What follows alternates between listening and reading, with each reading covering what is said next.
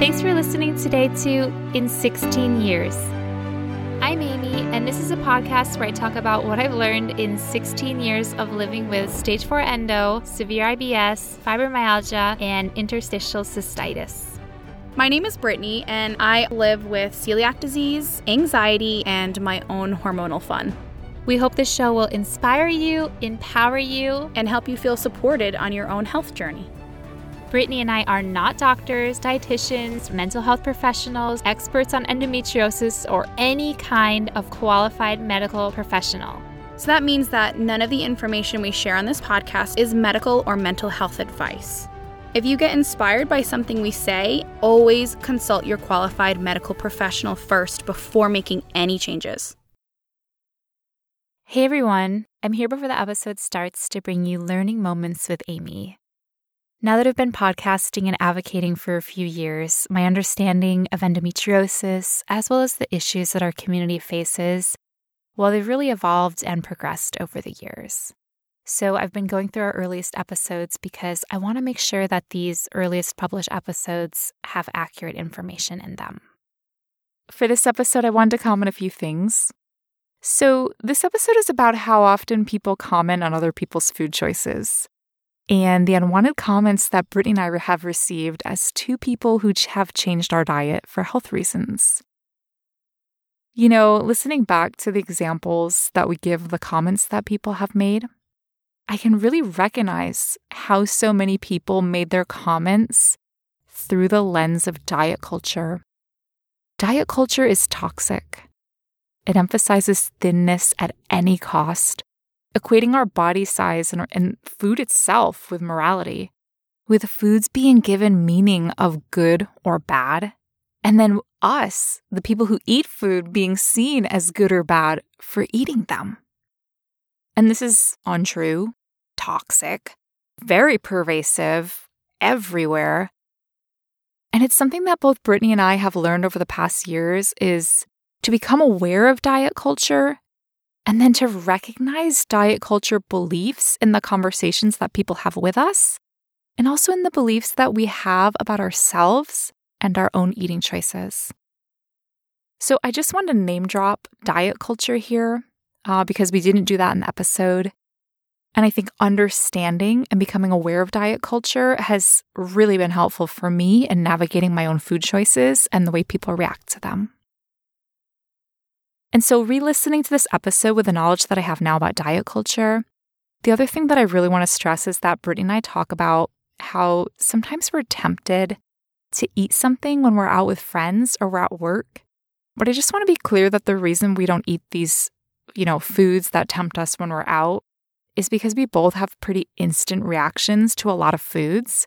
And so, like, we don't want to have uncontrollable gas when we're at a party or fatigue when we're at work or spend the next hour uh, in the movie theater in the bathroom with raging diarrhea instead of watching the movie. So we choose not to eat certain foods, not because they're bad, quote unquote bad, because they're not. We choose to eat the way we do to support ourselves physically and emotionally. And that's why dealing with these comments are so hard, because we're all navigating what helps us feel our best and hearing these comments and judgments and pressures from other people about the choices that we're making, even though we want to make them, sometimes it's a struggle. You know, it can be a struggle to find peace with the choices that we make. It can be a struggle to turn our choices into habits and the people that we are. And so dealing with other people's comments, it just adds more obstacles to the challenges that we're already facing. All right, thanks for joining Learning Moments with Amy, and we hope you enjoyed today's episode. Today, we're going to talk about how to deal with comments that other people make about your food. Oh, so like every day. it's just something we deal with constantly. People love, love, love, love, love. Have I made myself clear? Love. They love. Love. It's like the favorite it's like an pastime. addiction. Oh my They're addicted God. to commenting about food choices other people make. They love to do it. It's like they Mhm. can't stop themselves. It's like they word vomit, which is gross when you're talking about I feel like- they word vomit comments. You'd be like in the kitchen, there'd be signs everywhere. It's like silence. I must comment about your meal. I can't give it in. And then they would die. It says No food comments in. Amy's perfect world. if you make comments, you'll be shot by a sniper. And then people go in they're like, mm, mm, mm, try not to talk. And they're like, oh, but your food. Why do you have green beans? You're like, oh, they would still do it. Oh, you've been taken out. and good riddance to you and your comments because we don't need them. We don't need them. We don't need them peanut We gallery. need this. And- oh my God. Why is it, Brittany, you go against the grain Gluten joke. of what everyone else is eating? And it's like you have a sign in your face screaming and alerting people Talk to me about my choices. Say whatever you want. I don't care how idiotic or rude or stupid it is. Just say it to me. Say it to me. Well, it's like so strange that people just feel entitled to say anything at all. I just don't understand it. Leave me to eat in peace. So today we want to talk about how to respond to all of those unwanted comments about our. I think the reason why Brittany and I get so passionate about this topic is because we have been on special diets. Well, Brittany, like her whole life, because she, 'cause she's celiac and, and been, For a long and been gluten free since she was born. like nine, but like close enough. and I've been on that paleo diet for 14 years. and we're not trying to brag about the struggles of our diets, but, but we're rather trying to say that we have heard it all in terms of comments. Everything under the sun, from the most passive comments to the most aggressive comments. We have a stockpile in all of those years of everything we have ever heard people tell us about the way we eat. Years and years and years of people with their rude or offensive or judgmental or mean or cruel comments. And all unwanted. And we know that many people in the endo community, us included, have changed their diet so that they can manage their symptoms. And we really wanted to do this episode so that we could give support to people that are following a diet that's different from the mainstream. We're also talking about a gluten free diet, sugar free, paleo, FODMAP, SCD. All there's so many different diets out there that's outside of the mainstream and not just endo. And we wanted to give support to anybody following any kind of diet who is also blessed with hearing annoying, rude, unsolicited comments. Um, Brittany, I noticed you mentioned quite a handful of diets there, but it looks like you left out the cat food diet. Amy, what's the cat food diet? Um, duh, Brittany, the cat food diet is when you eat cat food every day. Okay, no, pl- n- nobody, don't eat cat food. if you're listening to this and you're a cat, I mean, that's incredible, and you're probably going to take over the world because you can understand us. If you're listening to this and you're not a cat, don't eat cat food. Amy, don't eat cat food. Fine. it just smells so good. No, The mm-mm. roasted kibble. Okay. It actually does smell really good. oh God. It's called oven baked chicken. Oh, that you lost me a chicken. It certainly, certainly does smell like it came out of the oven. oh gosh. And if you're not in the cat food diet, Mm. good. Nobody's on that. Well, then good, because that's not a real diet. Fine, fine, Brittany, whatever, unless you're a cat. Meow. But if you're not in any special diet, then that's okay too. There are no special diets required to listen to this episode. Right. It's about the comments that you might hear while you're on a special diet, but you may also hear them even if you're not. And some of these tips are just talking about dealing with the way people talk to us in general. Preach. I mean, people love, love, love. Wow, I didn't realize I was coming to a concert. I just get so passionate. Encore. love to sing. I mean, to make people love to sing comments to me, and they they come over even if you're not following any kind of special diet. even if you're not even eating at the time. they'll come over. Even if you're you're eating something, and they'll be like, "Should you be eating that? I'm like, I'm sorry. Have Are you you me? Have you tried being gluten free with your endo?" Oh, they, they sing like that. they sing the comment. That's what they do. And you're like, "Geez, just seriously." Leave me alone. I didn't ask, but thank back you. up, back up with your comments. Oh wow! All right, and we're gonna never sing again. okay, okay. all done. I'm sure we can all relate to that barrage of comments that people make about food when you're at work, at your holiday party, going to a family get together, anything that at involves food. Oh gosh, that's at the worst. Thanksgiving, at a birthday party. Anything that involves food. Why is there food? They will follow everywhere? with the comments. so I'm sure you guys can relate to this because it's something that Amy and I have dealt with for a very long time. So I'm sure we're you do tired too. of it. Yeah, so we're going to complain about it and we hope that you can commiserate. and give advice. Complain plus yes, plus solutions, how to deal exactly. with it. Yes, funny. You know that Amy and I never just complain to complain. funny complaining. And if you're exploring a diet or you don't follow any diet at all, then no worries. This is not a requirement for having or dealing with living with endo, so we're not trying to make you feel guilty or feel shame for not following any kind of diet. It's just something that we experience when we do follow a diet, and if you do choose to follow one, you may experience this as well, so be prepared. get ready. If you go on some kind of diet for the future, get ready yeah, and I think one of the for the commentaries. we're never ready. But I think one of the tough things is that, you know, whether you follow a diet or not, it's our body and it's our choice to do what we like with it.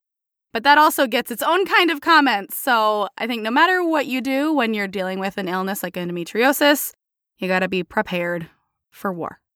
Commentary war. So, we're actually going to do an entire episode on the unsolicited quote unquote advice people give us.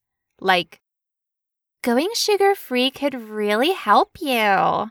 Or yoga cured my entire body. It could probably cure yours too. Are you aware that working through repressed traumas can cure endometriosis? Just try this salve or tincture. I saw on Instagram that it totally works. You should try it. Dr. Spambot cured my herpes. Whoa! Whoa! that's like the Insta. Have you seen that? It's like an Instagram yes. comment, like a spam that A just spam comment. up. Oh my lord! Like nobody asked about herpes. We were talking about menstrual cramps. we were talking about fatigue, and you came in with your herpes, man. That was an escalation we weren't prepared for. So we want to devote an entire episode to this topic of the advice that people give us. Because there's so much, so much advice that we didn't want. And I mean, sometimes I think they are trying to be helpful, but they can come across as judgmental and it can be really hurtful. So, in that episode, we're going to talk about food and other things that people just love to give to, to give us their special unwanted opinion on. Because they know best for our bodies, clearly. Obviously, obviously, they Because they're cured- living in they it every cured- day. They cured their endo. I mean, but today the focus of this episode is more on the comments that people make when they see a person having dietary choices that are different than the mainstream, like being gluten free or not eating restaurants or bringing toppers with them or eating cat food straight from a can. No, Oh, no, nobody no, no, does no, no. that. No, no, no, no. No one does that. No one does. I, so I should stop Get doing it out of your head. So I should stop doing that. Okay, I cat we, we need to have an off podcast conversation about your cat food problem. Okay, announcement.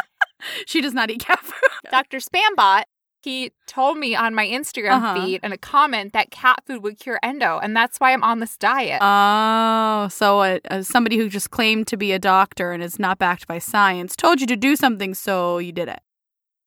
Duh. If I jumped off a cliff, would you? Yes, you would. Never mind. well, if you had cat food in your hand and I was oh, trying to get it. wow. Are you addicted to the cat food now? Is this something else we need to talk about? So I think we've established here that it's really hard to not eat cat food and I think that's just you. it's really hard to it's really hard to eat, I think, in the first place.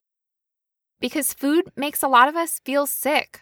That's why we turn to cat food. Anyways, No one does that. I think a lot of us we're following a diet that we maybe wouldn't follow if we didn't have endo. So sometimes we're following diets that are already hard to stick to. Sometimes we're following diets that we feel frustrated with. And apart from that, I think it's really hard to eat healthy in our society in general, whether you have endometriosis or not. Food temptations are all around us. I mean, they're lurking. Ooh, sinister. Exactly. Sinister. They're following me, Brittany. They're following me. They're gonna get me in a dark alley and make me eat them. donut. You go ah. down the alley. They're just like the donut forced me. Suddenly, there's like a donut around your neck, choking you. Like, "Ugh, ugh, ugh. you will try my jelly. You're like, no, please, God. I'm gluten free. and I don't eat sugar. It's a double whammy. They're like, oh, good, two birds with one stone. One time I had somebody like hold a fork full of uh-huh. something to my mouth, like, eat it, eat it. And I was like, please, I'm gonna cry. I don't want to eat. Oh my, she's so aggressive. For me, it's like it was like some kind of meat product, and I I don't eat meat product, and they were like holding it to my face so I could smell it, and I was like, gonna cry, and I'm gonna puke. It was a lot. So people have done some things to the both of us. You cry and vomit on the meat. You're like, now you eat it. Now you eat Yeah. it. Hold it to your mouth, see if you like it. what do you think of my bodily fluids? well, why not? Today is all about. The comments. the comments. people make So we're here to help about your that. food. We're going to help you battle the break because we've battled that a lot. We're going to help you fight the family feast. Ooh. Duel the dinner. Ooh. We're going to get you ready, folks. For war. food war. It's a food fight. It's a food commentary fight. I like that. Are we're going to win. so let's talk now about some of the fun comments people make. We went ahead, we put together a list of our funnest, the best comments we've ever favorite received. comments. The ones we love. We're going to let you know them. You can rank them from one to Oh, yeah. Great idea. At the end, tell us your favorite comment that you've gotten. we'll rank it in this list. You go first, Brittany, because you've been gluten free. Oh, my favorite one. Gluten free. Like, isn't that like a made up fad? Like, yeah, what I've been following since I was nine years old. Now I'm practically 30. Okay. How it's a come when fad. I eat it, it makes me sick? it's a fad that lasted for 21 freaking years. I know, Have right? you ever seen a fad last that long? no, not even style lasts that long, okay? I'm sure a lot of other people who are gluten free can relate to that comment. Here's one I love that I get all the time. Just one bite. One bite won't hurt you. That's what the person said when they held up the vomit meat to my mouth. Won't hurt you. all right. Well, if I punch you in the face, just one punch to the face. that won't hurt. Just one tooth. Let me knock out just one oh tooth. my god! You don't need that front tooth. Just one won't hurt. Even when you eat that just one bite, you're going to use the back molar. So Oh you can live without the front tooth. Can't you? This evolved into something extreme. I have rage, people. I have rage. We have a lot of internal feelings. you know what I comments. you know when I was editing the podcast, like when I was listening back, I was like, I really mention a lot that I want to punch people in the face. I, I, I became think a that little. says something about you. I did. I became a little concerned. She's very for my, aggressive. I'm here against my will. for my level of aggression. it's okay. We're dealing with it through next podcast. comment. Just go on to the next comment, Brittany. Next comment. Okay, okay, okay.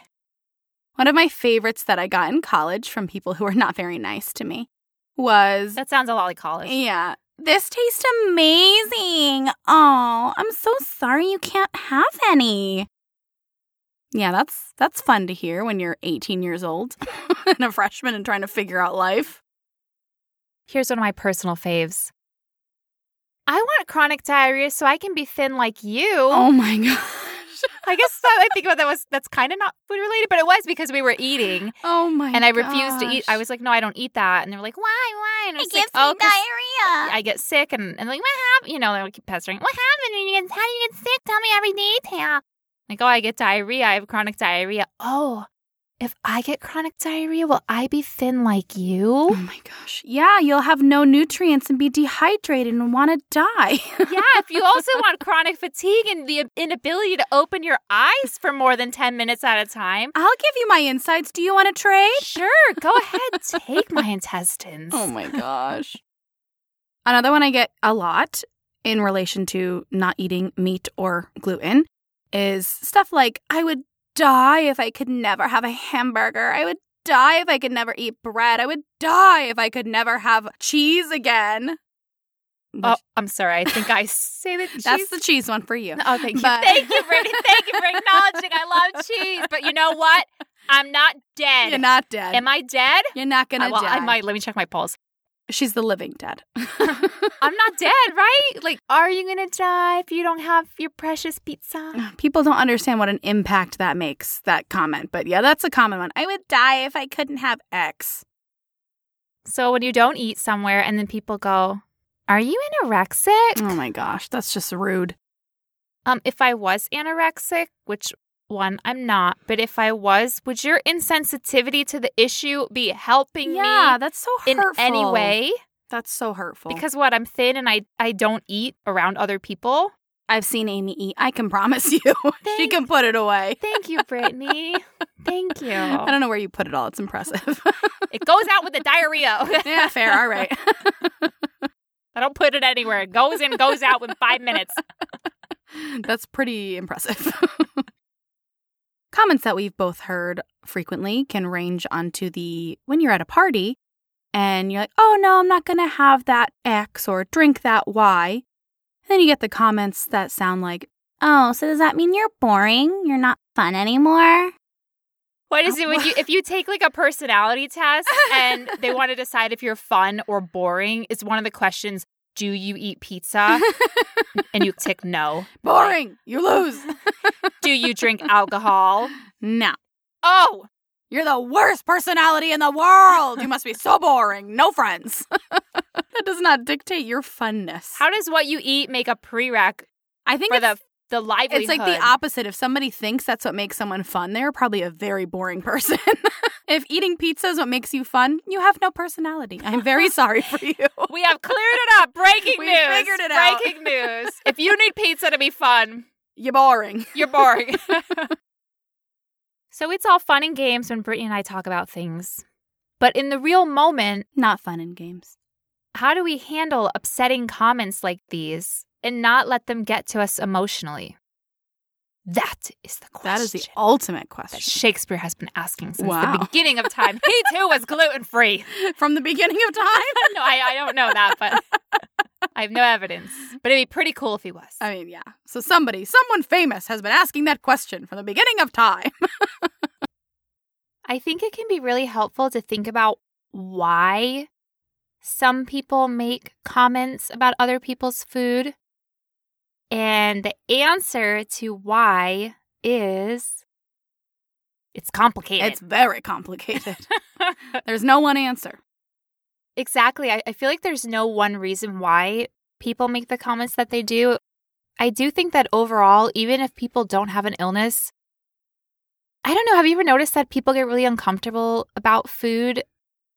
I feel like with our food, there's so many emotions involved in our eating choices. Like, we commonly hear about having guilt or having shame or disappointment or comfort food or pleasure from food. And I think that because there are so many emotions around food, food can really be a source of of making it like food can make us feel uncomfortable in a lot of ways and I feel like food has become more in our society than just being sustenance and being something that we eat because we need food and we need energy to build our bodies and to be alive. So I don't know, it's just it's complicated, right? Like I I just feel like yeah, the bottom line is that food can stir up a lot of emotions in people and it's just it's complicated and I've seen that in myself. Food is complicated, very complicated for me, and it does cause me a lot of emotions, a lot of feelings about it. especially fear. anger, sadness, lots of nausea. Is that a feeling? Because I feel like it's We're just a talking about regular. emotional. I feel like that's right an now. emotional feeling for me at this point. How do you feel today? Nauseous. I meant like, are you happy or sad? Nauseous. Constantly nauseous. I'm gonna go with that's an emotional feeling. I think you're right that food or even certain foods can trigger an emotional response in people. People are confronted by a feeling that they have inside about their own food choices. And that's kind of because, on this subconscious level, they feel that guilt or that shame or they feel bad about what they're eating. And they project that feeling on other people because they don't know how to deal with it themselves. And I think for some people, and I've seen this be the case in my own family, but I think sometimes when we're following a special diet and therefore we don't participate in the food that is being offered to us, then people can feel like we've rejected them or we've rejected our culture or we've rejected their gift to us. Like, for example, if your mom prides herself in making pie, and then every time you come home, she makes a pie and you eat the pie, but then this time you go home and now you're gluten free and sugar free and you don't eat the pie. So you change what you're eating, you know, it can make your mom feel hurt. And I think it's because food is just, it's so wrapped up in our identities and it's really wrapped up in our culture. And so sometimes by rejecting food, even though we're just rejecting the, the food, the actual food item in our in itself, it can feel like we're rejecting so much more or we're rejecting the person who offered us the food. Or in a way, we're saying, like, I don't eat that anymore. I'm better than you. And that's not the feeling that we want to give off, but that's sometimes the what gets interpreted by our special diet. Well, we can't control the emotional response of other people, which makes it really hard because you don't always know that somebody's going to feel rejected when you reject their offering of food. So I've always tried to take an approach of being very thankful and grateful, then saying, I'm just, you know, at this time, I'm trying something different. I really appreciate that you made it for me. It makes me feel so welcome and involved. I just need to try to feel better by not having that. And usually, when you tell them why, they feel included. So you're not excluding them and rejecting them by kind of keeping them in the dark. Yeah, I think sometimes in in certain situations being able to have a heart to heart with the person can diminish those feelings and can make the other person understand and even feel included in the choices that you're making. I think one of the hardest person types to navigate unsolicited comments with is somebody who is very domineering or maybe a bully. You think bullies stop when, you know, you leave like high school, but that's not true. bullies are around for the rest of our lives. Bullies are forever. Yay. Like diamonds. Oh, just bullies are way worse. they're And not as sparkly. They're harder and cut way deeper. no, but a person who is a bully can either come from ill intent or not realize that they're being a bully, but they hone in on that behavior that they dictate as weird or other and use that to break you down because ultimately they don't feel good about themselves. Or even behavior that's just new and different. Oh, which I guess would be make it quote unquote weird because it's new and different. Well, everything's new and different until it becomes normal. Like there's so many behaviors that are normal now that were new and different and, and got bullied. So I think ultimately it's always important to remember that bullies usually bully because ultimately they feel insecure. And it's not about us, it's about them. I also think that there are people who they're not bullies and they're not mean and they have no ill intentions and they're Not malicious. yeah, like they're they're just commenting because it is something different that they haven't seen and so or something they're not used to and so they just make these comments that to them probably seem very innocuous, but they don't realize how they come across because sometimes these comments especially when maybe we're already uncomfortable with ourselves with what we're eating or we're just feeling frustrated or it's just hard to follow our special diets at time and then they come in with the comments like I've never seen you eat anything unhealthy. I've never seen you eat anything at all. Do you ever eat cake? Do you ever eat? Aren't those Tupperwares annoying to carry around? Are you trying to lose weight? Green beans are disgusting. I don't know how you eat green beans. How do you like those? I could never eat like that or follow a diet like yours. Oh, that makes you sick? That's weird. I can eat that and I don't get sick. Hold on, hold on. Let's just, let's just pause that one for an eye roll. Everyone, eye roll. Everyone together. Three, two, one. I roll. Lucky you. Okay, we have one comment left that I heard just yesterday, in fact.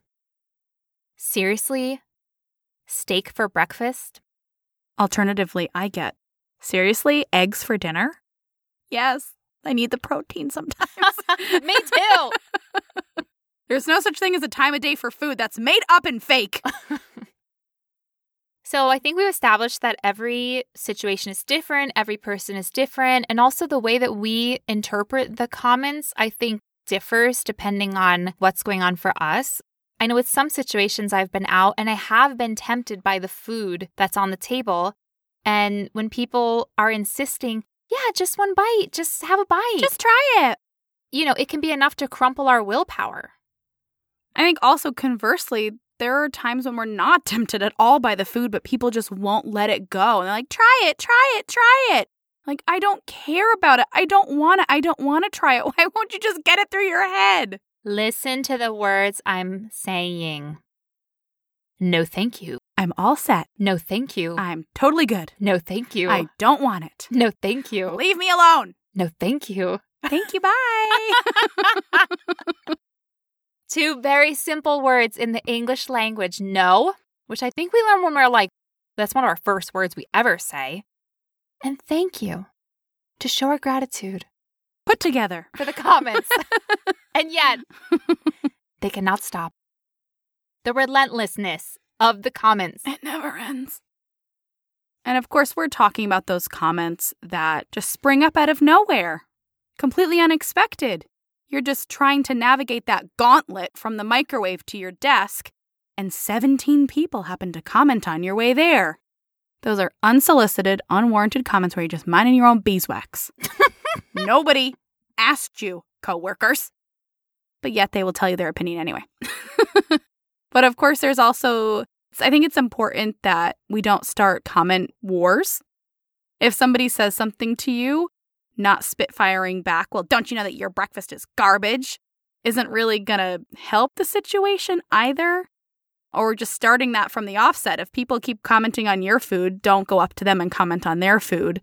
I think teaching people to not be judgmental about each other's food choices is more important than turning the face around and launching a judgmental attack back at them.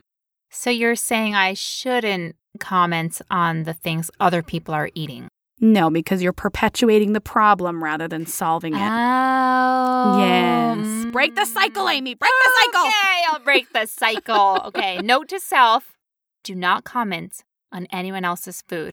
Except mine. Like we we can you can do that. you can tell me how good what I made looks today. Thank you. Actually, I was eating avocado, which Amy can't have, and she just looked at me with devil eyes. I'm like, walk away from my office. Don't look at my avocado. I Gave her the stink eye. I was like, she was very sad. I, I tried to hide it. I, I know how it makes her feel. someone finds Brittany murdered with an avocado pit lodged in her throat. They find Amy in the corner of the office, shoving avocado into her mouth. green, green mush all over her hands. I think it's Amy in the office with the avocado pit. Thank you, Clue.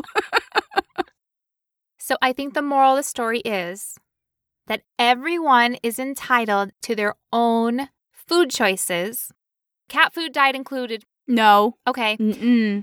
And we shouldn't have to defend ourselves. So I shouldn't have to defend myself if I want to eat cat food. Cat food is human grade, Okay. the one I buy. So Okay. I could eat it if I wanted to. Would you get all your nutrients from the cat food? Mm, Then the answer is no. Fine. one meal a day. we shouldn't. no, no, I just don't even know. I don't eat. It's seriously, it's just a joke. I mean, it does. The kibble It is human grade. does. I'm sure it smells I mean, great. It yeah. does smell good. I'm but not- she does not eat cat food. but I, but I don't eat. it. I've thought about it. I think everybody, when you open some like food, human grade cat or dog food, you're like, I could eat that. It's just ground turkey with carrots and peas. Yeah, right. Never eat. I'm like, what would that do to my endo? I'm not having a flare. A flare because of cat food. That's not worth it. Or maybe I eat it. I'm like, cat food really does cure endo. Oh, Lord. Dr. Spambot was correct. Oh Lord. But I just think we, we sh- you know, we shouldn't have to defend ourselves or explain ourselves.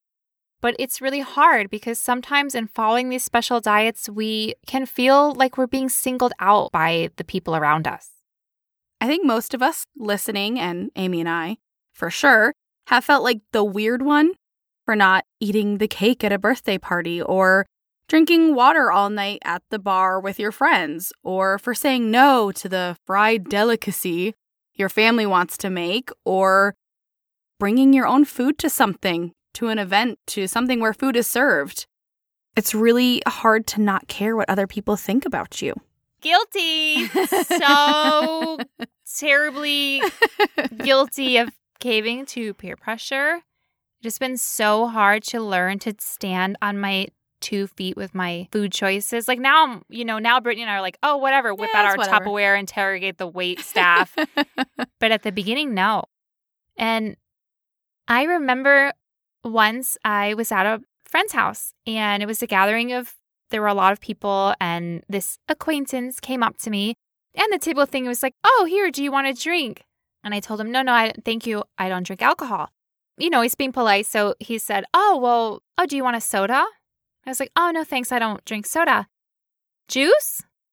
Oh, no, thanks. Water? No, no, no. Thank you so much, but no, thank you. And he's like, so you don't drink anything? But he wasn't being mean. He was being really curious and interested in the situation. And so I just said, oh, well, in public, no, because I have some health problems. I didn't tell him what I told you, that if I drink, you be yourself. and I have found this is also true with anything, like anything that has sugar in it makes me have urinary incontinence. Thank you. And even water bothers my bladder. So actually, when I go out in public, I don't drink anything. Like I always drink if I'm in close proximity to a bathroom at my home, at work. But if I'm going to go out, if I have a meeting, if I have a presentation, like I don't drink anything. And then what he said really surprised me because he goes, Huh, I really respect you. I wish I could do that. and then he goes, Wow. I never told anyone this. and it's so funny because so many people reveal things to me and they're like, I've never talked to anyone about this. I'm like, oh, well, when you Apparently, I'm approachable. when you poop yourself, you become very approachable to other people's health problems. Let me people are like, oh, well, my problem's not as bad well, as yours. yeah, nowhere near as bad. As yours. I as could open up to you. Wow. I, and I thought I had it bad. I'm like, yeah, try having endo. Mm, Yeah. Get back to me. So he said, Oh, well, I've never told anyone this, but I feel like I could tell you. So, and then he said, I haven't had a solid bowel movement in nine years. Oh my goodness. I was like, Oh my God, me too. Oh High five. Bring it in, brother. and then we did a little like hand pat. We were like, Diarrhea. Wow, you had your own handshake, the diarrhea handshake. Like, I want to be in that club. I've had enough diarrhea. I should be in that club. You knock fists, you you flutter your fingers, then you put them out like you Near flut- your butt. Yeah, and and then you flut- flutter yeah. them. Yeah, I saw that coming. Okay. I was on that page before you finished. it's the diarrhea shake. Brittany. like It's The it. diarrhea shake. We're going to make it a thing now. Oh my god! Can you imagine at work? People are like, "What are those two Why are girls they doing, that? They wouldn't be surprised by I'd be like, anymore. "No, that's the peacock tail." yeah, that's totally what that is. oh my god! But anyway, it's really cool because it, this conversation opened up that I never thought would have opened up, and I asked him, well, because as someone who struggles heavily with bowel urgency, I asked him, well, have you thought about changing what you eat? And he said, and I paraphrase. He said, I have, but it's really hard because when I go out with my friends and I order a salad, they make all kinds of comments because I didn't order a hamburger. It's embarrassing. And this really surprised me because he is a very confident older man.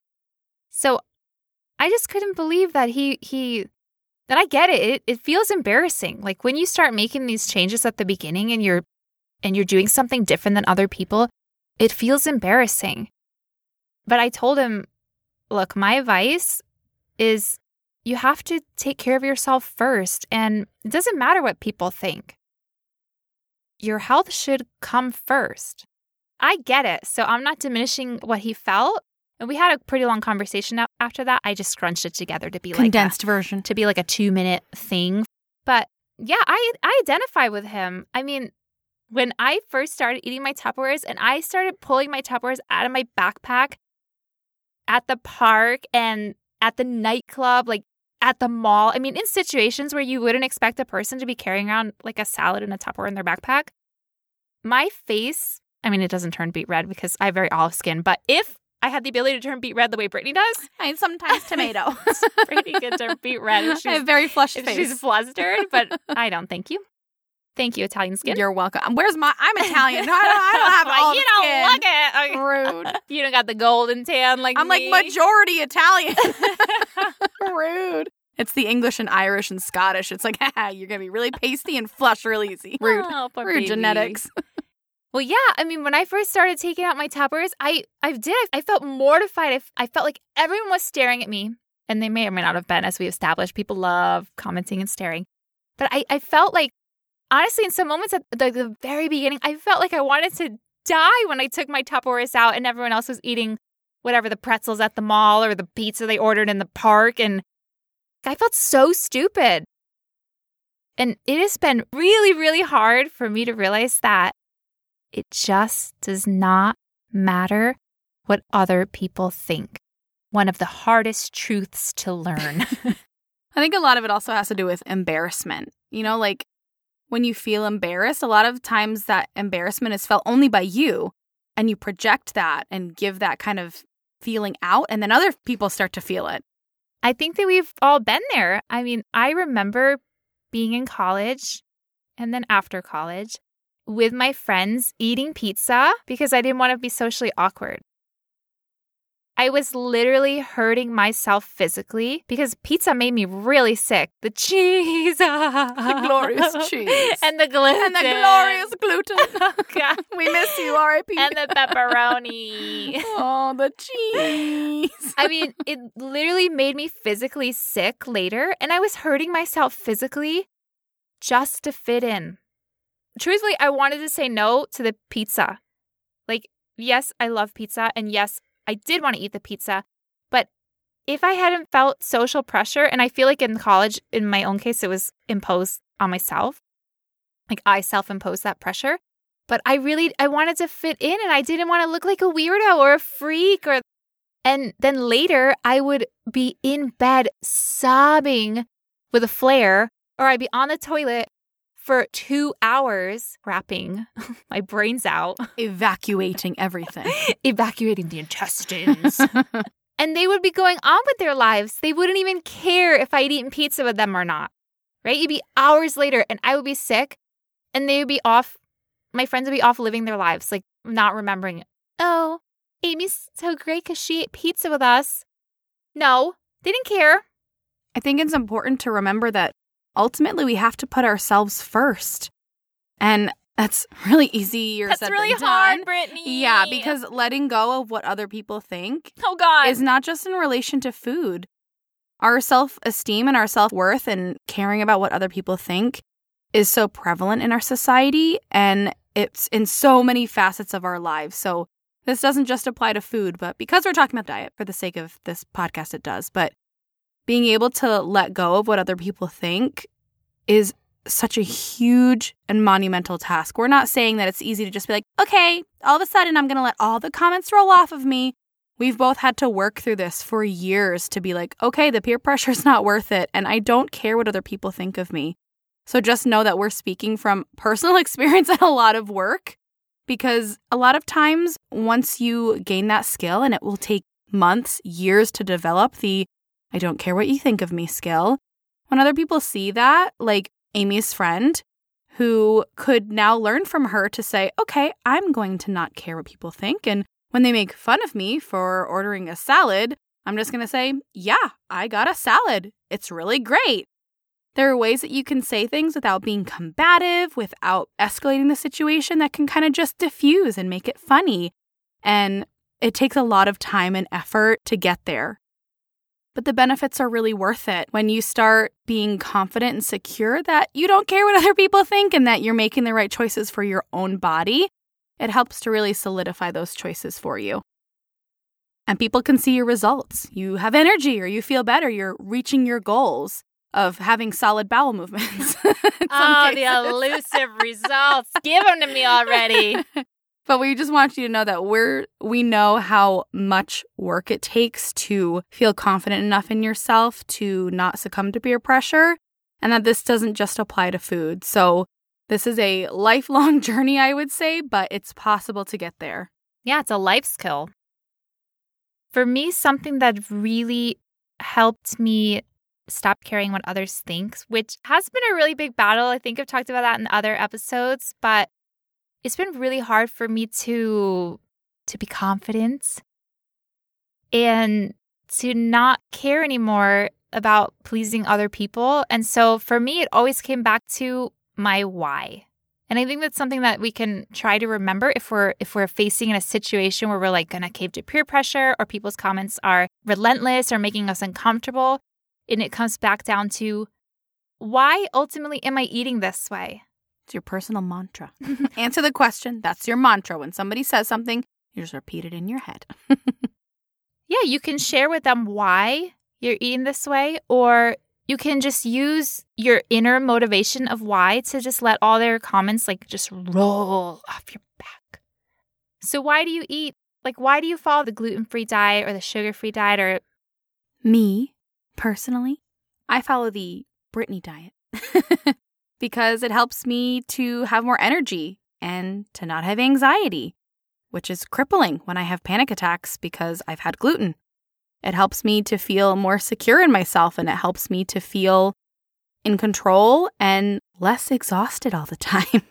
Those are my whys. I agree with Brittany's whys. We want Brittany to be mentally stable. I need my brain. Okay. No gluten, please, because I need Brittany. Oh, and the brain fog. The gluten and the brain fog are just, ooh, they love each other.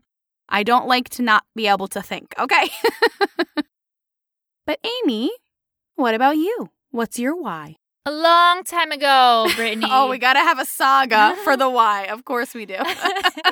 My why began because I didn't want to crap myself. Good from why. bowel urgency. Good why. Over the years, the why has mutated. That sounds dangerous, but okay. or should I say evolved? Thank you.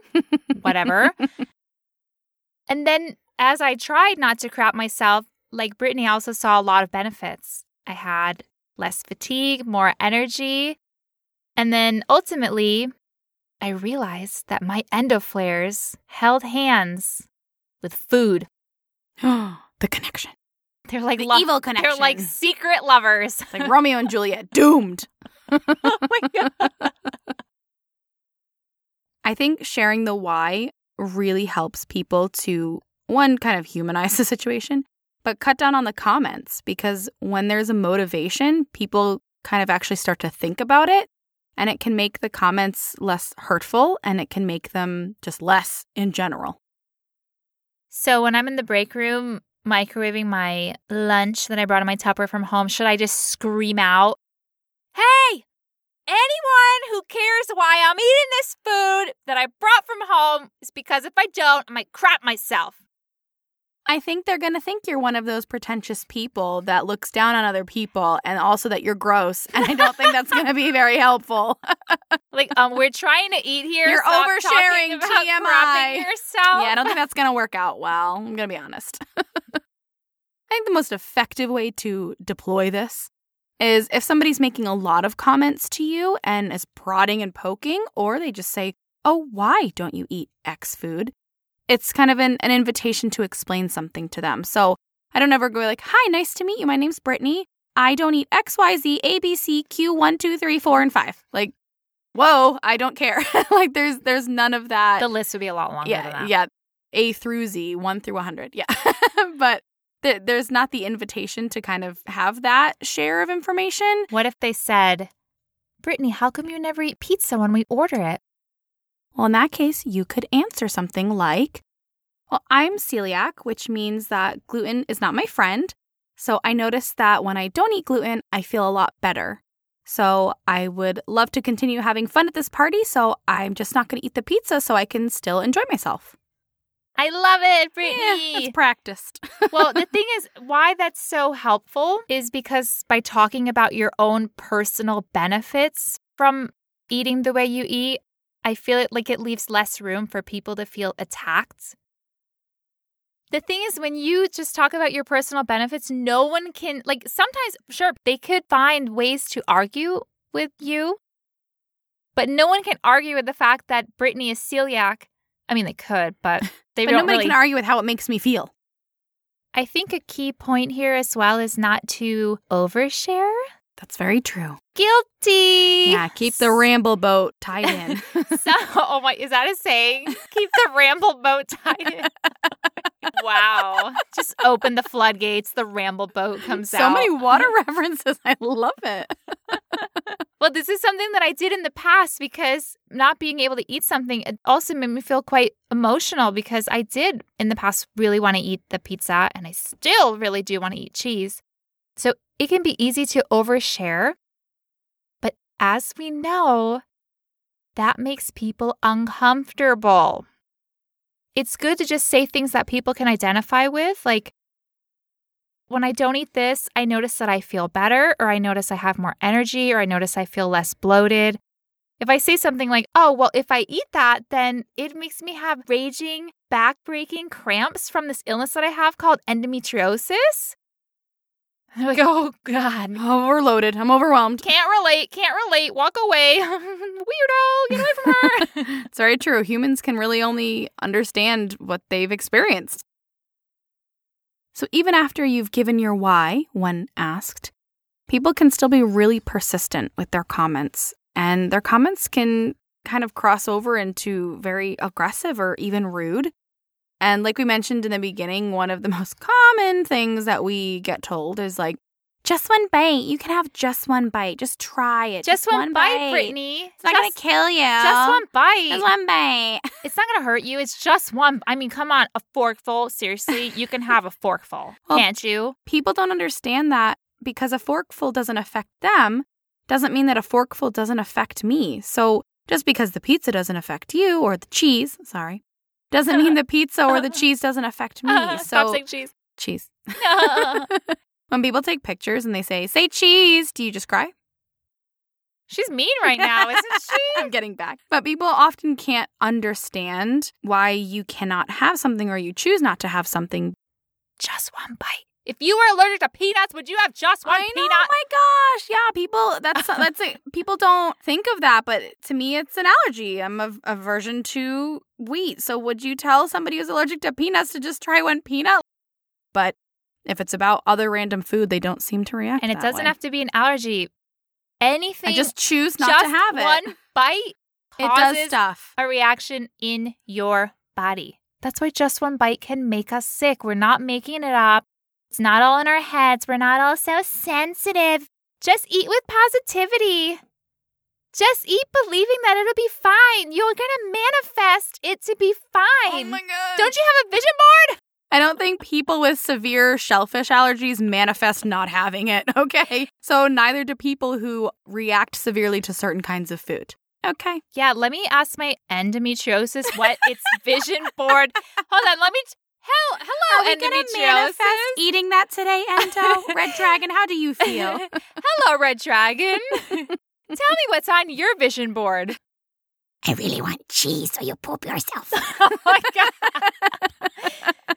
Straight from the mouth Yes, of Red that's Dragon. Dragon, oh my god. Why is me pooping myself on everyone's vision board? I don't you talk about it a lot. well, it happens a lot. I'm preparing you people. If it ever happens, you'll be like, oh, Yeah, that She's- that's normal. I feel Seems like she's talking about it so much. I feel like I've already witnessed it. oh, now I did. yeah, for real. Oh.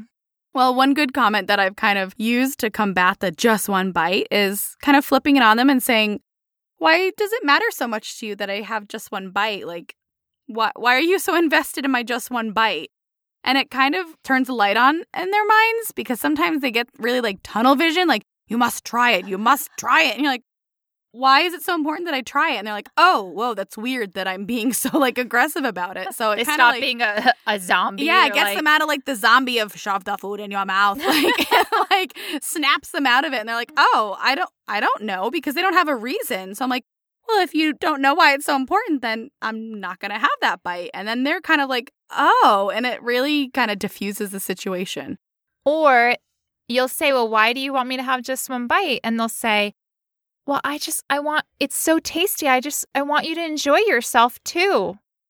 I'll enjoy myself more if I don't have that bite and poop myself later. Trust me, you don't want me to have that. Ju- you want to call 911 in about 25 minutes Yeah, when the endo you don't want that. kicks in. You want to take me home screaming and crapping and yeah, that's not that's not enjoyable. they just often don't know. A lot of times it's not said from a malicious place. Sometimes like the person shoving the food in my face was a little malicious, but they often just think they're doing something nice and I've had to work with my partner on like stop offering me things you know that I choose not to eat because you're not being polite, you're being aggressive to me. Why do they do that? He think he's southern. Support he thinks me. he's being nice and uh. polite, and so I had to train him like that's neither nice nor polite.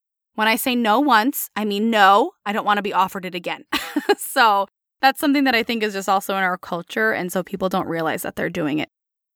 I bet it was really hard to have to say like for I have found it really hard at times to say no when people offer me things as Mhm. in sometimes it hurts my feelings that I can't eat the things that other people can eat. So when they're like, "Oh, here, do you just one bite? Do you want this?" And sometimes it's just like, "No," and then I've just run away and like Mm. cried in the bathroom. I'm sensitive. All right, It's okay. I know. I still love you. but I bet it was really hard to just have to say no. And it's really good that you could, should I say, train or teach your Work husband. with my Oh. husband. oh, work collaboration. I collaborate. I, and this is why I'm not married, you know, because I would have done this and I trained him, but that's fine. But don't you train the American husband? Well, anyways, yeah, I mean, yeah. but it's helpful to show the person that you're with the way that you want to be interacted with about food and Yeah. to educate that person that although because he thought he was being, Being polite, polite. Mhm. but really it was hurtful It was. You're right. It was absolutely hurtful to have to continue to say no to things that I maybe didn't want to say no to, especially to my partner. So we had to have a conversation about the way you're communicating and how it's actually making me feel. And that kind of turned a light bulb on because he didn't know how it was making me feel. You're like if you love me you will never offer me Offering me ever those weird southern foods that I do not understand. and if you're continuously getting comments from somebody that you're not close with, maybe it's an acquaintance or a coworker, you can still kind of set that boundary very nicely. And if they become very persistent or aggressive, we always recommend just leaving the situation. So if you can say, okay, well, great. Thanks for having this conversation and just leave the situation. Obviously, if you're coworkers with this person, which is where it happens a lot in the workplace, they cannot follow you um, without HR getting involved or your boss. so there's some repercussion there. But often, just leaving the situation does diffuse it. It's it's very infrequent that the person would then follow you. leave But- the gauntlet of the break Yeah, room Leave it. Leave the break room battleground and just go back to your seat. Put some headphones on and just do your work. But yeah, we always recommend when the situation is clearly not going to be able to be resolved because the person may not be listening or open to receiving that information. It's best to just leave the situation because trying to convince them and escalating actually will not solve anything. I love your advice about just walking away from the comments, but sometimes, Sometimes sometimes They follow you. Yeah, if it's a person you have a constant interaction with, like a family member or a coworker, they sometimes people can just they cannot get the hints or they maybe just don't realize how unwanted their comments are. And so we have this coworker and every time I want to walk from my desk to the kitchen, I have to walk by his desk. Which means every time there's the opportunity for him to tell me about my food, as he sits at his desk, supposedly doing his work, and I walk by with my lunch, again, which has nothing to do with him, I get these comments like, salad again? What are you, a bird? I'm like, yeah, I know quack, birds quack." eat salad, but okay. Where does that come from? I don't know. People being weird. And then I walked by once with breakfast. I had boiled eggs, and he goes, Mm. and he looked at them and he just goes, So I bet you think my breakfast cereal is really unhealthy. I just want to eat my boiled eggs. And then he was drinking a orange juice, and then I walked by and he's like, "Oh, do you drink orange juice?" I was like, oh, "No, I don't." You know what? You don't have sugar, do you? I've never seen you have sugar. Do you have sugar? Oh No, I don't. I just, I just want to go to the kitchen, please. Why? Sometimes I have pineapple juice. I, uh, are we talking about that? How much sugar are we talking? I Oh, like sorry. watermelon, but not before bed because it makes me pee like 10 times literally Same, in the yeah, middle of the night. Okay. how deep are we going here about the juices? Does broccoli juice with coconut? He's like, Mm. oh God. Like, oh, I you- juice my own. Are we talking about that? Are we store bought? Where are we drawing this line of distinction? Anyway, in the end, I realized I think I'm just gonna have to bite the bullet. I'm, He I'm wasn't just getting gonna have hint. to let him know that I don't want to talk about food. So I went over to him without no one had food on their desk. I made sure it was a food-free zone. she made me we, recon actually. before we had the Can you walk by his desk, make sure he's not eating anything? Yes. Walked by. No, he's not eating anything. Okay, it's the time. She made me recon, so, I'm- reconnaissance. So I'm going in for the kill. no, and then I went in and I and I just said, "Hey, you know, I really said we talk about you, but I didn't say you. Use collaborative, collaborative Yeah. language. The way that no that accusatory the way that language. Brittany, quote unquote, worked with her husband when she, as we all know, she trade. She whipped him into shape. I mean, let's be honest. Let's be real. He's great now. But yes, she quote unquote worked with him, just like him and I always talk about food. So I just said, Oh, you know, I've noticed in our interactions that we speak about food a lot. And I would prefer if we could refrain from talking about food and just keep our relationship professional. And he just looked at me Like, Like- what do you mean? I haven't been doing anything wrong at like, all. What's going on? I No. never talk about food. So I was like, okay, so we, you know, he's like, um, okay, sure. And literally, like at lunchtime, I walked by with whatever I had, some gourmet dish, hair flip. Beautiful Amy creation. And he made another comment. And so I just really gently I just turned and I was very gentle and I said, Oh, I believe we talked about this and we were just going to keep our comments professional To ourselves. without talking about food.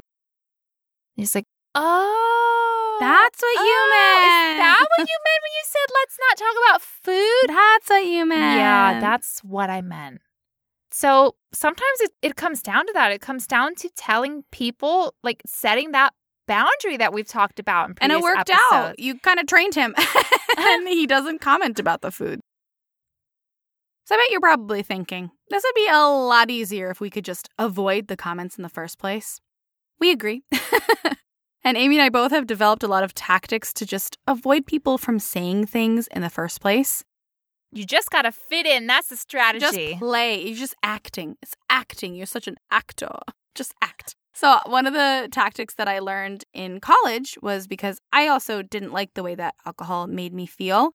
So, I would go to an event, and if there was alcohol there, I would take one and I would just walk around with that because then people wouldn't ask me if I wanted a drink, if I wanted another one, because it was pretty full. So, it Why looked like I just got it. Yeah, so it looked like I was participating, and that just avoided a lot of the comments. I wasn't like, oh, I'm drinking, I'm drinking. Like, I didn't act like I was drunk or anything like that. It just made people stop approaching me with the comment if I wanted a drink, if I wanted another one, why am I not drinking? And then the other one I actually did kind of recently. I had a big party when I got married in my husband's hometown, and I brought my own Tupperware of food, which is normal for me.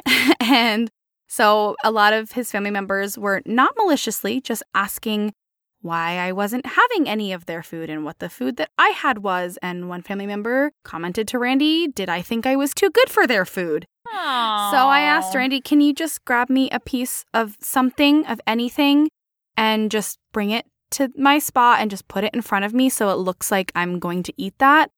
And when he did that, I took a couple bites and put it on his plate so it looked like I had started to eat it but got too full and couldn't finish. And people stopped asking me, people stopped making comments. And yes, it feels kind of to like do that, but I just want to avoid the comments in the first place. I'm supposed to be celebrating or having a good time, not worrying about that.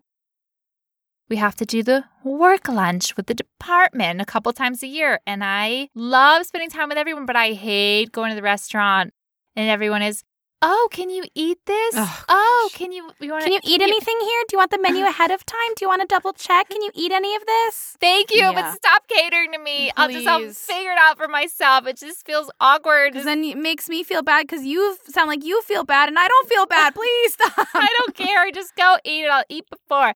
So what I realized was when they would say, "Oh, there's a work lunch," then I would ask the coordinator, "Oh, what what restaurant are we going to?" And they would let me know, and then I would look at the menu, and then I would call ahead and I would ask the wait staff. No, you mean interrogate the wait staff, right? I'd be like, okay, I will give you when I get there a $25 tip, but I need you to now have a 35 minute conversation with me about every ingredient. Where do you source your olive oil? Okay. Is it Spain? I need to know if it's real olive oil or if it's the blend that's not real but says olive oil. Okay. so true. We're Italian. We're olive oil snobs. That is a little pretentious. No, and there's also there's a lot of food fraud. There's a lot of fake olive oil in the market. Exactly. So you have to be careful because if the other oils make you sick and you ingest them, so what I realized when I would call is I would probably say 99.9% of the time there's nothing on the menu that I could eat because I basically can only have like two foods at one time or my intestines are like, we don't know what happened. You put things inside of us. We don't. This isn't our job. Yes, it is. No, it's Yeah. not. Your one job Yes, is, it to digest things. We're like, we, We don't. can't do that. We're all fused That's to the other organs. We don't have any kind of traction or mobility. We're them- tired. like, okay. So normally what I do is I'll call ahead and let them know. The best thing to let them know is I have severe allergies. Like, what are you allergic to? I'm like, everything. I could die. I carried EpiPen at all times. She does. Not They're like, well, that is true because since hormone problems have occurred, I have issues, but we'll get to that in another episode. And so I just asked them, are you able to cook me a plain piece of salmon or a plain piece of chicken? And usually they're able to do that. Okay, perfect. This is our party. This is what time we're coming. If I order this with the waiter, can you please cater to this for me because I'm going for a work event? And they're like, oh, sure. No, people are pretty understanding. yeah, you're not asking for the world. You're just asking, don't add anything to it. Exactly. and so when we go, everyone orders, and then me too. I get the menu. Oh, the menu. I ooh and I ah. Oh yeah, looks good. Oh, the cheese selection. Ooh, I'm thinking about that too. she is. She's not lying. I am thinking about it. Oh God, please get it. Let me sniff it. It's so good. And then the waiter comes, and then I, I'm just like, oh, I, you know, I called previously. I'm gonna get the plain piece of boiled fish. And she's like, okay, perfect. Writes it down. That's it. Goes off. I'm not crazy. I didn't spend 25 minutes asking the waiter questions. People aren't feeling impatient. They're not looking at me. They're not like, oh, this girl, she's so OCD. She's so anal. Then my food comes. I eat with everyone Everything else. seems normal. and you see, That's a great way to avoid the comments. And if people say, "Oh, it, was that in the menu? Just a plain piece of fish?" I'm like, "Oh yeah, it was." Or if they say something, I'm just like, "Oh, I, I have food allergies," so I called ahead. There, that's it. Mm-hmm. The end. Sometimes if we go to a party or like a holiday dinner at someone's house, I mean, we can ask if we can bring a dish. If we hmm. realize that we're not going to be able to eat anything and we don't just want to bring our own Tupperware or look rude or something, we can ask, "Oh, can I bring a dish for everyone?" And then you'll have a dish that you can eat and then other people can also eat. So it's it's like sharing. Probably for a lot of you listening, you've heard of the majority of these comments because I feel like these comments are quite common. People are not very original in their comments. No.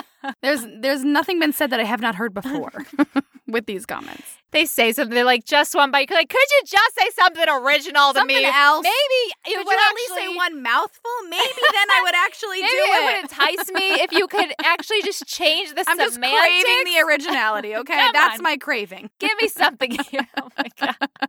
But maybe you listening, you've heard these comments before and you're like, yes, oh my goodness, make them stop.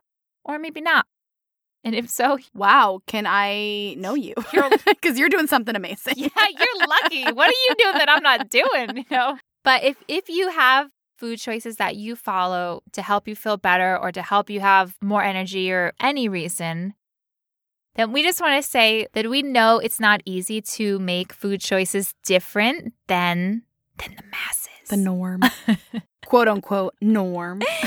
but it's not easy to eat differently and it's not easy to not cave into temptations and it's not easy to say no to just one bite. I mean, seriously, if someone put just one bite of cheese in my face, like I would probably, Probably eat it. I would probably in my quest to eat, I would probably bite their finger off and they have to go to the ER. like, please don't offer me just one bite of cheese because I want the whole thing there's no self control here. with cheese. I literally have to like go around the cheese section of the supermarket. You know, in the back, I'm like, a- I never go there. If I need something from that section is next to the sushi section, and sometimes like to pick up sushi for my boyfriend. And I literally Avoid just turn to someone in the supermarket. I'm like, excuse me, this is gonna sound really weird, but I can't be near the cheese aisle because I have a bit of an addiction, and I'll probably get arrested because I'll just be Just eating eat it. all of it. And then I'll crap myself in front of everyone, and they'll be like, "You have to pay. You just ate five hundred dollars of And cheese." And you can never come back to the store ever again. I'm like, could you go there for me and get? And he's, they're like, um, okay. I, ma'am, please don't Please stay away from me. don't engage with me. I'm like, I have a restraining order at a lot of supermarkets. Let me tell you. No, but it's tempting. It seriously, it is tempting. So if you follow any kind of eating choices, because Brittany, I don't like the word diet, because like I'm not on a whatever. And they're I'm on a not restrictions. They're not years. diets. This is my lifestyle choice. So if you have a lifestyle choice that you follow, then good for you. Yeah. We're proud of you because that's really hard. We know that's hard.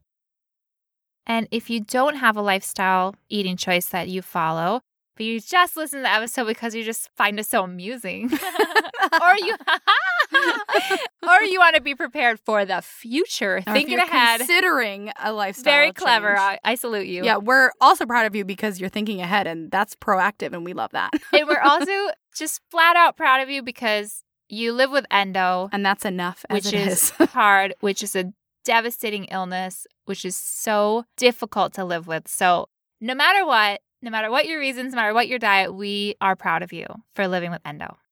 And we thank you for joining us here on the podcast. We thank you for being part of this community. And we would love if you reached out to us. We're on Instagram at in 16 years of endo. Please go ahead, let us know your best food comments. Oh, yeah. Let us know the funniest, weirdest, stupidest, craziest remarks that someone has ever made about your food. We would love to hear those. Oh my gosh. Absolutely love it. Love, please. Oh my gosh. It's how I get my entertainment. Thank you so much for listening. We will talk to you next time.